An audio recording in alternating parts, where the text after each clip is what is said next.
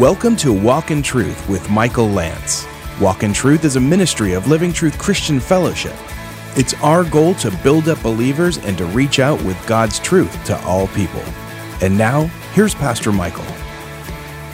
This morning, we are going to do a message as we move through the Gospel of Mark. We are going to do a message called Just Give Me the Crumbs. All right, Mark 7. We'll be looking at verses 24 through 30. I have to admit, with this slide, I told my wife this week what the message was, and I said, Well, the message really has this image of a little puppy or a little dog under the table.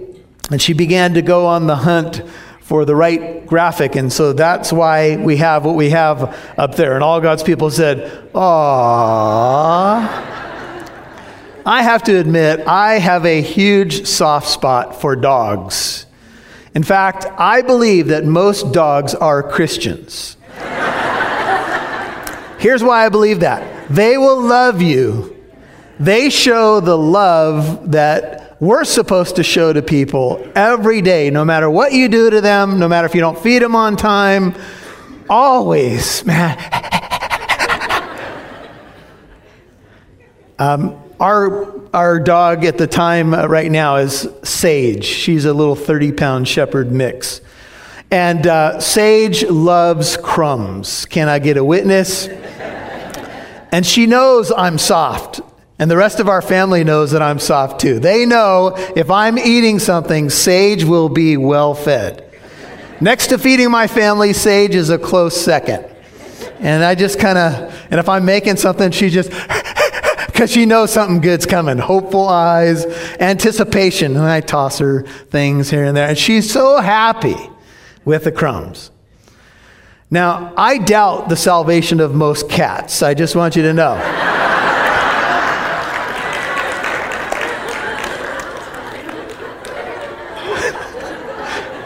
if you're a cat person, I'm sorry.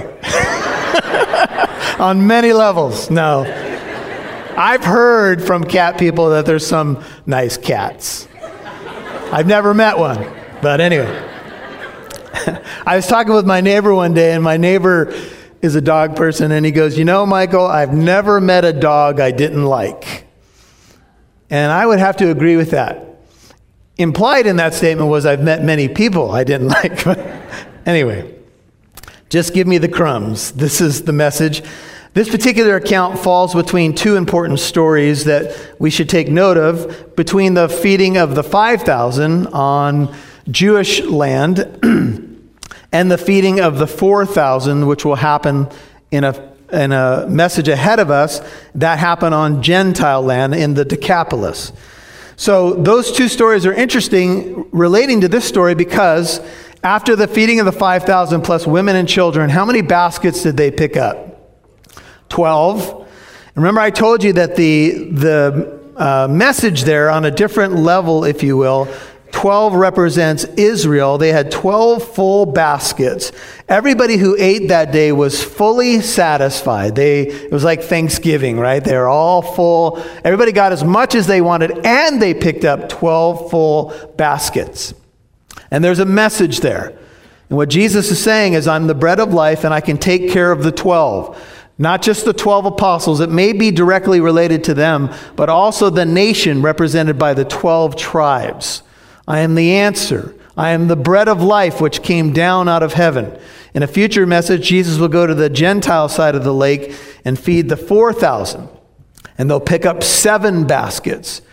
And there, the seven represents the seven nations that were on the other side of the river. We'll talk about that when we get there. And that represents the Gentile nations. And what God is saying through the two feedings is I can take care of Israel and I can take care of the Gentiles.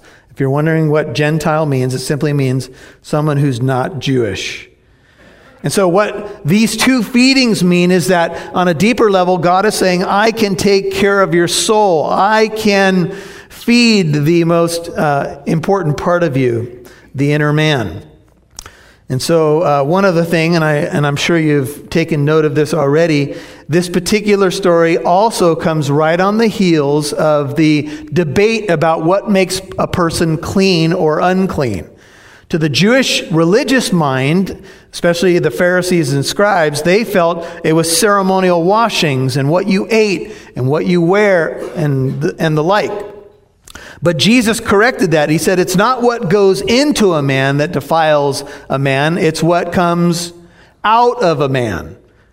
And what comes out of a person, whether it be immoralities or slander or whatever you want to talk about, which is in that list that we looked about, we looked at last time. If you look at Mark 7:20, it says, Mark 7:20, that which proceeds out of the man, that out of the man, that is what defiles the man. That's what makes him unclean. For from within, out of the heart of men, proceed evil thoughts, fornications, thefts, murders, adulteries, deeds of coveting, verse 22, Mark 7, wickedness as well as deceit, sensuality, envy, slander, pride, and foolishness. All these evil things proceed from within and defile the man. But to eat with unwashed hands does not defile a person. It's interesting, in Matthew's account, it was Peter himself who asked Jesus to explain what he meant by that. And Peter will become a very focal point of the ongoing story of the gospel. In fact, it will be Peter who ends up going to the house of Cornelius. Uh, he's there in Joppa and he receives the vision of the sheet of clean and unclean animals. And the whole vision is not just about food, it's about people. And Peter will go and he will break through a threshold, and the gospel will go to the Gentiles in Acts chapter 10 and Acts chapter 11. And Peter will have to overcome his own biases, he will have to overcome his own prejudices. Because in Jewish thought, Gentile people, Gentile food, Gentile lands, and Gentile dirt made you unclean. That's what they thought.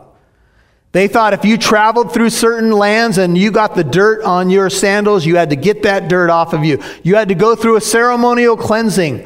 They felt they couldn't go into Gentile dwellings, eat Gentile food, spend time with Gentile people. And Jesus is about to do something very alarming to the Jewish mind.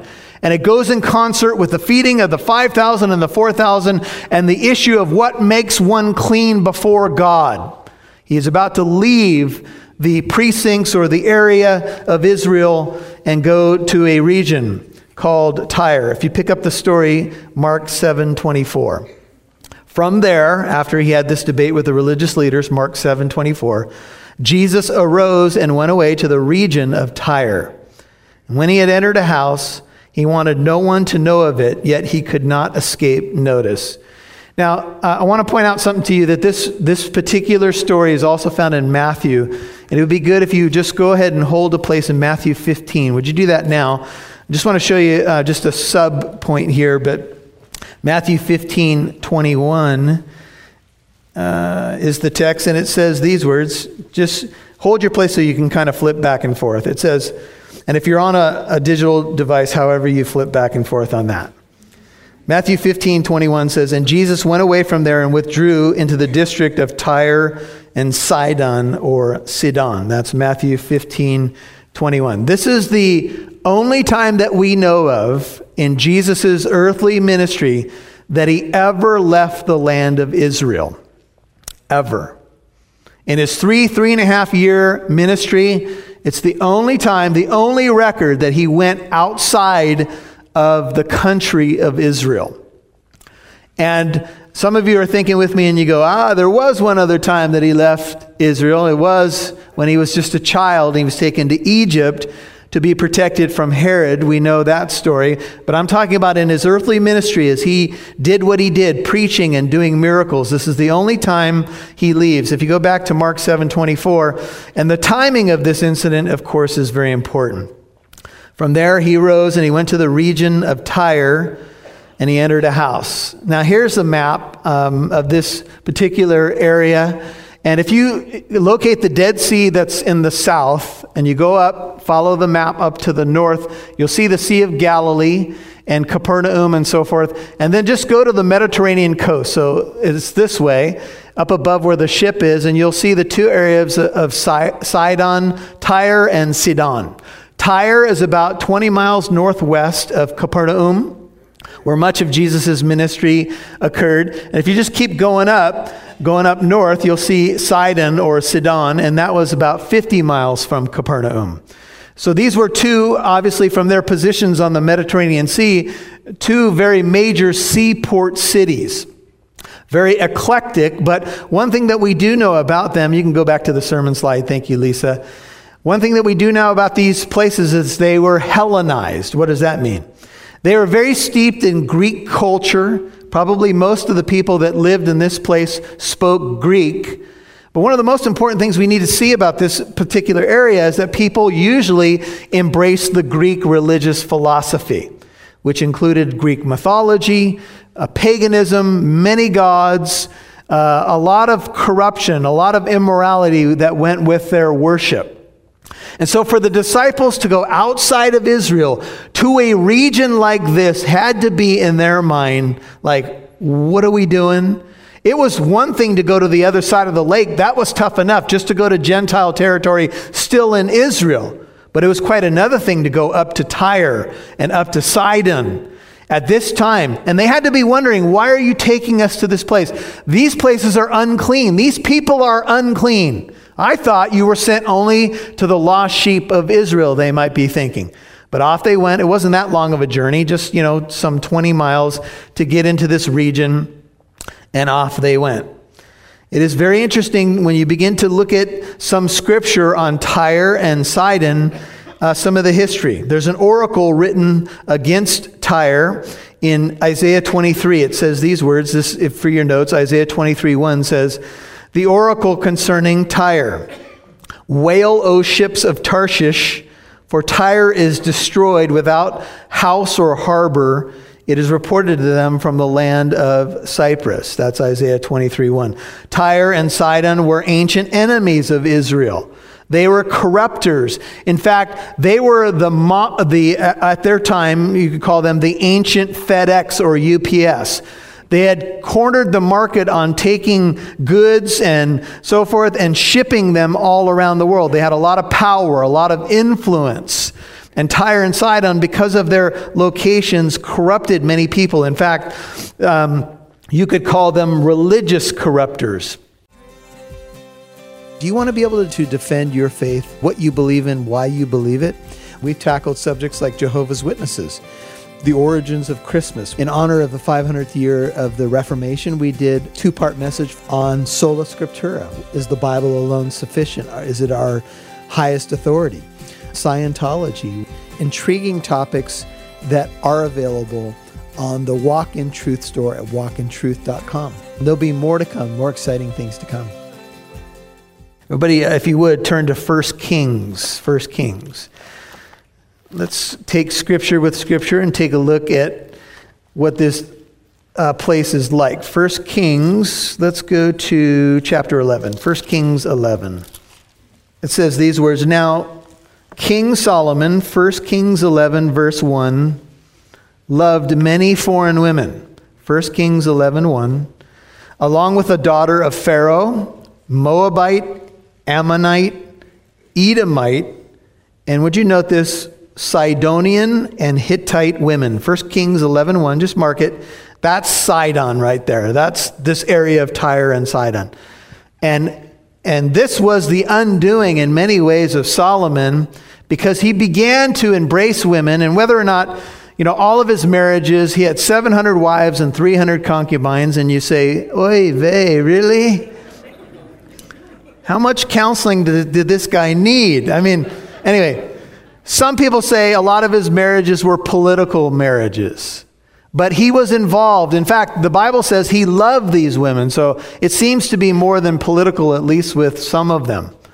And here's what Solomon did. 1 Kings 11:5 says, "For Solomon went after Ashtoreth, the goddess of the Sidonians, and after Milcom, the detestable idol of the Ammonites."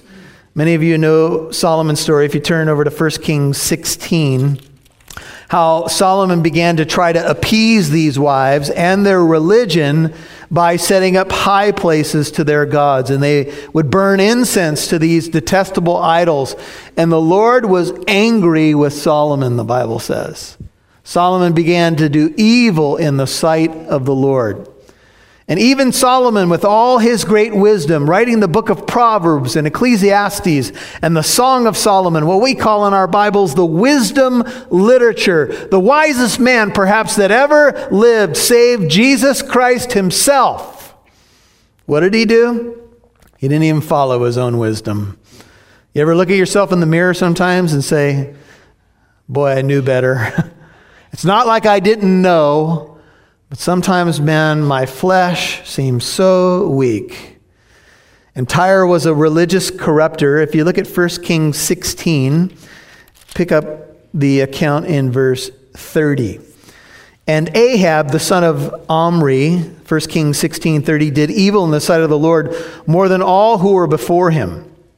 Came about as though it had been a trivial thing for him to walk in the sins of Jeroboam, the son of Nebat that he married Jezebel, the daughter of Ethbaal, king of the what? Sidonians. Do you know that Jezebel came from this area as well? And she was corrupted by this religious upbringing that she got. And he went to serve Baal and worshiped him. So he erected an altar, verse 32, for Baal in the house of Baal, which he built in Samaria. And Ahab also made the Asherah. The, thus Ahab did more to provoke the Lord God of Israel than all the kings of Israel who were before him. Would you go, go keep going towards the New Testament and turn to the book of Ezekiel? Pass up the Psalms, Proverbs, Isaiah, Lamentations, and you'll get to Ezekiel. Isaiah, Jeremiah, Lamentations, Ezekiel. And let's go to chapter 28. Ezekiel 28. A little bit more on the history of these areas. I could do a lot on this, but I just want to show you some of the Old Testament stuff on this. So take a look. It says, Ezekiel 28. Son of man, say to the leader of Tyre, Ezekiel 28. Thus says, verse 2, Ezekiel 28 2. Thus says the Lord God, because your heart is lifted up and you have said, I am a God. I sit in the seat of gods, Ezekiel 28 2, in the heart of the seas, yet you are a man and not God. Although you make your heart like the heart of God, Ezekiel 28 3. Behold, you are wiser than Daniel. There is no secret that is a match for you. This is ironic language. And go down to verse 12. 28 12. Son of man, take up a lamentation over the king of Tyre, and say to him, Thus says the Lord God. You had the seal of perfection, full of wisdom and perfect in beauty. You were in Eden, the garden of God. Every precious stone was your covering the ruby, the topaz, the diamond, the beryl, the onyx, the jasper, the lapis lazuli, the turquoise, and the emerald. And the gold, the workmanship of your settings and sockets, was in you. On the day that you were created, they were prepared. You were the anointed cherub, verse 14, who covers. And I placed you there. You were on the holy mountain of God. You walked in the midst of the stones of fire. You were blameless in your ways from the day that you were created until righteousness was, excuse me, unrighteousness was found in you. By the abundance of your trade, you were internally filled with violence, and you sinned. Therefore, I have cast you as a profane, as profane from the mountain of God. I have destroyed you, O covering cherub, from the midst of the stones of fire. Your heart was lifted up because of your beauty. You corrupted your wisdom, wisdom by reason of your splendor. I cast you to the ground. I put you before kings that they may see you. Turn back to Mark chapter 7. You may be familiar with the fact that Isaiah 14 and Ezekiel 28, Bible scholars agree. Uh, there's at least whole uh, uh, agreement on most scholars' parts that Ezekiel 28 and Isaiah 14 speak on a sub level of Satan's fall. The king of Tyre is addressed here. And one thing that we need to understand about prophecy is that prophecy often works on many levels. A person, a contemporary of the time, may be addressed, but on a sub level, there can be a prophetic scene. It could be something that's happening in the life of the prophet and something that's hundreds of years ahead, like in the case of Jesus fulfilling prophecy. But here, the individual behind the king of Tyre is Lucifer or Satan. He's being addressed as the power behind the king, if you will. And there's no way the king of Tyre is being mentioned here as the covering cherub and the one who was there on the mountain of God and so forth. This language has to be of another being, another being who fell and fell hard. And why did he fall? Because of pride. And it seems that Satan's influence in Tyre and Sidon was very strong and false religion, when you see uh, people worshiping false gods, you need to know that much of it, if not all of it, is energized by the lies of Satan. If he can get a person to believe that them being religious is sufficient to be okay for whatever, the current life or the life to come, this is how he does most of his effective work in the world.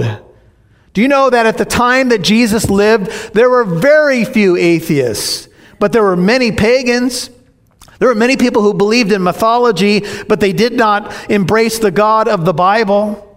And this has been Satan's lie from the beginning, not to deny the existence of God, but to put false gods before people. You must have the right God. You must know who God is and how you get saved, or you can be wrong enough to lose your soul. When people get into debates about theology, which is simply the study of God, you need to know what's at stake. Sometimes people say, ah, leave them alone. Those people are fine in their religion. No, they're not. I interviewed two pastors in India who, before they became pastors, both told me they were demon possessed by going to the Hindu temple and burning incense to those so called gods. This is no laughing matter. Why, pray tell, with this history in mind, if you're one of the apostles, you must be thinking, why are we here? Why have you taken us to this area of the world that is, in their minds, corrupt? And they don't even want to step foot in there. They didn't believe Gentiles could go to heaven. And so Jesus is in this house, Mark 7 24. I don't know whose house it is, but he's entered into this place. And he wanted no one to know of it, yet Mark 7:24, he could not escape notice. Have you ever just gone somewhere to get away? Maybe you went to a, another city. Maybe you said, We're going to get out of Dodge, baby. And you go somewhere and you run into people from your own area where you went. Yeah. because wherever you go, there you are. I know that's deep, but you'll. anyway. So, yeah, write that down. That's, that's, that's a keeper. Share that with your friends, would you? Mark 7:25. But after hearing of him, a woman whose little daughter had an unclean spirit. Remember, there was the debate about what makes a person clean and unclean. Here is the mention of an unclean spirit. What makes a spirit unclean? The same thing that makes people unclean evil, sin. A third of the angels fell to what? To sin. They rebelled against God. So here's an unclean spirit, a demonic spirit. Immediately came, this is a woman whose daughter had the unclean spirit, immediately came and fell at his feet. So Jesus is located in this house. I don't know if the woman came into the house. Um, she may have, or is, if this is happening outside, but she falls at his feet. She's located him, she's heard of him, she's had a burden on her heart. I don't know how long it's been happening, but her daughter is cruelly demon possessed. In Mark 9, when we get there, we'll read of a father who approaches Jesus about his son. The son is cruelly demon possessed, and the demon causes the son to fall into fires and into water. Many uh, experts in this realm say that the goal of satanic um, possession and manipulation is to mar the image of God in an individual. How did a little daughter get an unclean spirit in her? We must ask the question. Probably because mom was dabbling with the religion of Tyre. And you know, we've heard these stories where seances and, and things are held within homes, and all of a sudden there's weird things that begin to happen. I have a book on my shelf. If you're interested in these stories, that has several stories about people who dabbled, quote unquote, in this stuff. And I tell you what, it got frighteningly real. There are many people who think this is a joke, but it's no joke. And it seems like in these stories that we run into in the, the gospel, time and time again, we see people with these unclean spirits. This is Walk in Truth Radio, and we have the privilege of coming over this station to you. But the privilege does have a cost, and we just want to take a moment to let you know that we want to thank you for praying for us and partnering with us. There's a way that you can give to this radio broadcast. We do have some wonderful open doors. If you can give to the ongoing ministry of Walk in Truth Radio Ministry of Living Truth, we deeply appreciate it. Uh, when Oscar and I walk into this studio and we have Cameron doing recording for us, none of us get paid to do radio. We're doing it because it's a passion. Here's how you can help us out. You can go to walkintruth.com. That's walkintruth.com. Click on the donate tab. You'll see a picture of Pastor Michael there. Make sure that when you go to the PayPal account, you indicate that your gift is for radio ministry. If you'd like to send a gift, you can send it to Living Truth 1009 Arsenal Way, think of the armor of God, Corona, California 92880. Again, that is Living Truth 1009 Arsenal Way, Corona, California 92880. If you have any needs that we can help you with, you can always give us a call. The office is open on the West Coast here in Southern California, Tuesday through Friday from 9 to about 5 in the afternoon.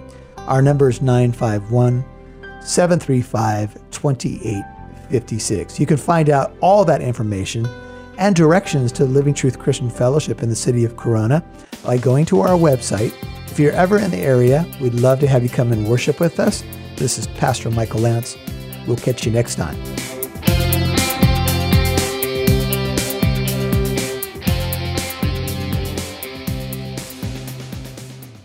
Hey, folks, when you're doing radio, you know, it's a little hard to tell sometimes who's listening. And we would really like to know if the program's been a blessing to you and has impacted your life. And here's how you can get word to us. Go to walkintruth.com and in the contact form, let us know that you're listening. Let us know who you are, what station you listen on, how the program's impacted your life, and even how we can pray for you. That'd be a great blessing to us. And if there's something that you want to put there that we can use to encourage other radio listeners to say, Hey, Pastor Michael, this is how the program's impacted me, and you are welcome to use this to uh, encourage other radio listeners. So that'd be a blessing to us. Go to walkintruth.com. In the contact form, just let us know who you are. Thank you so much. We appreciate you listening listening. Pray for us. Tell a friend about what you're hearing on this broadcast, and we'll catch you next time. Thank you for listening to today's program. If you'd like to listen to this message in its entirety, or if you'd like to visit our church here in Corona, California, visit our website, walkintruth.com.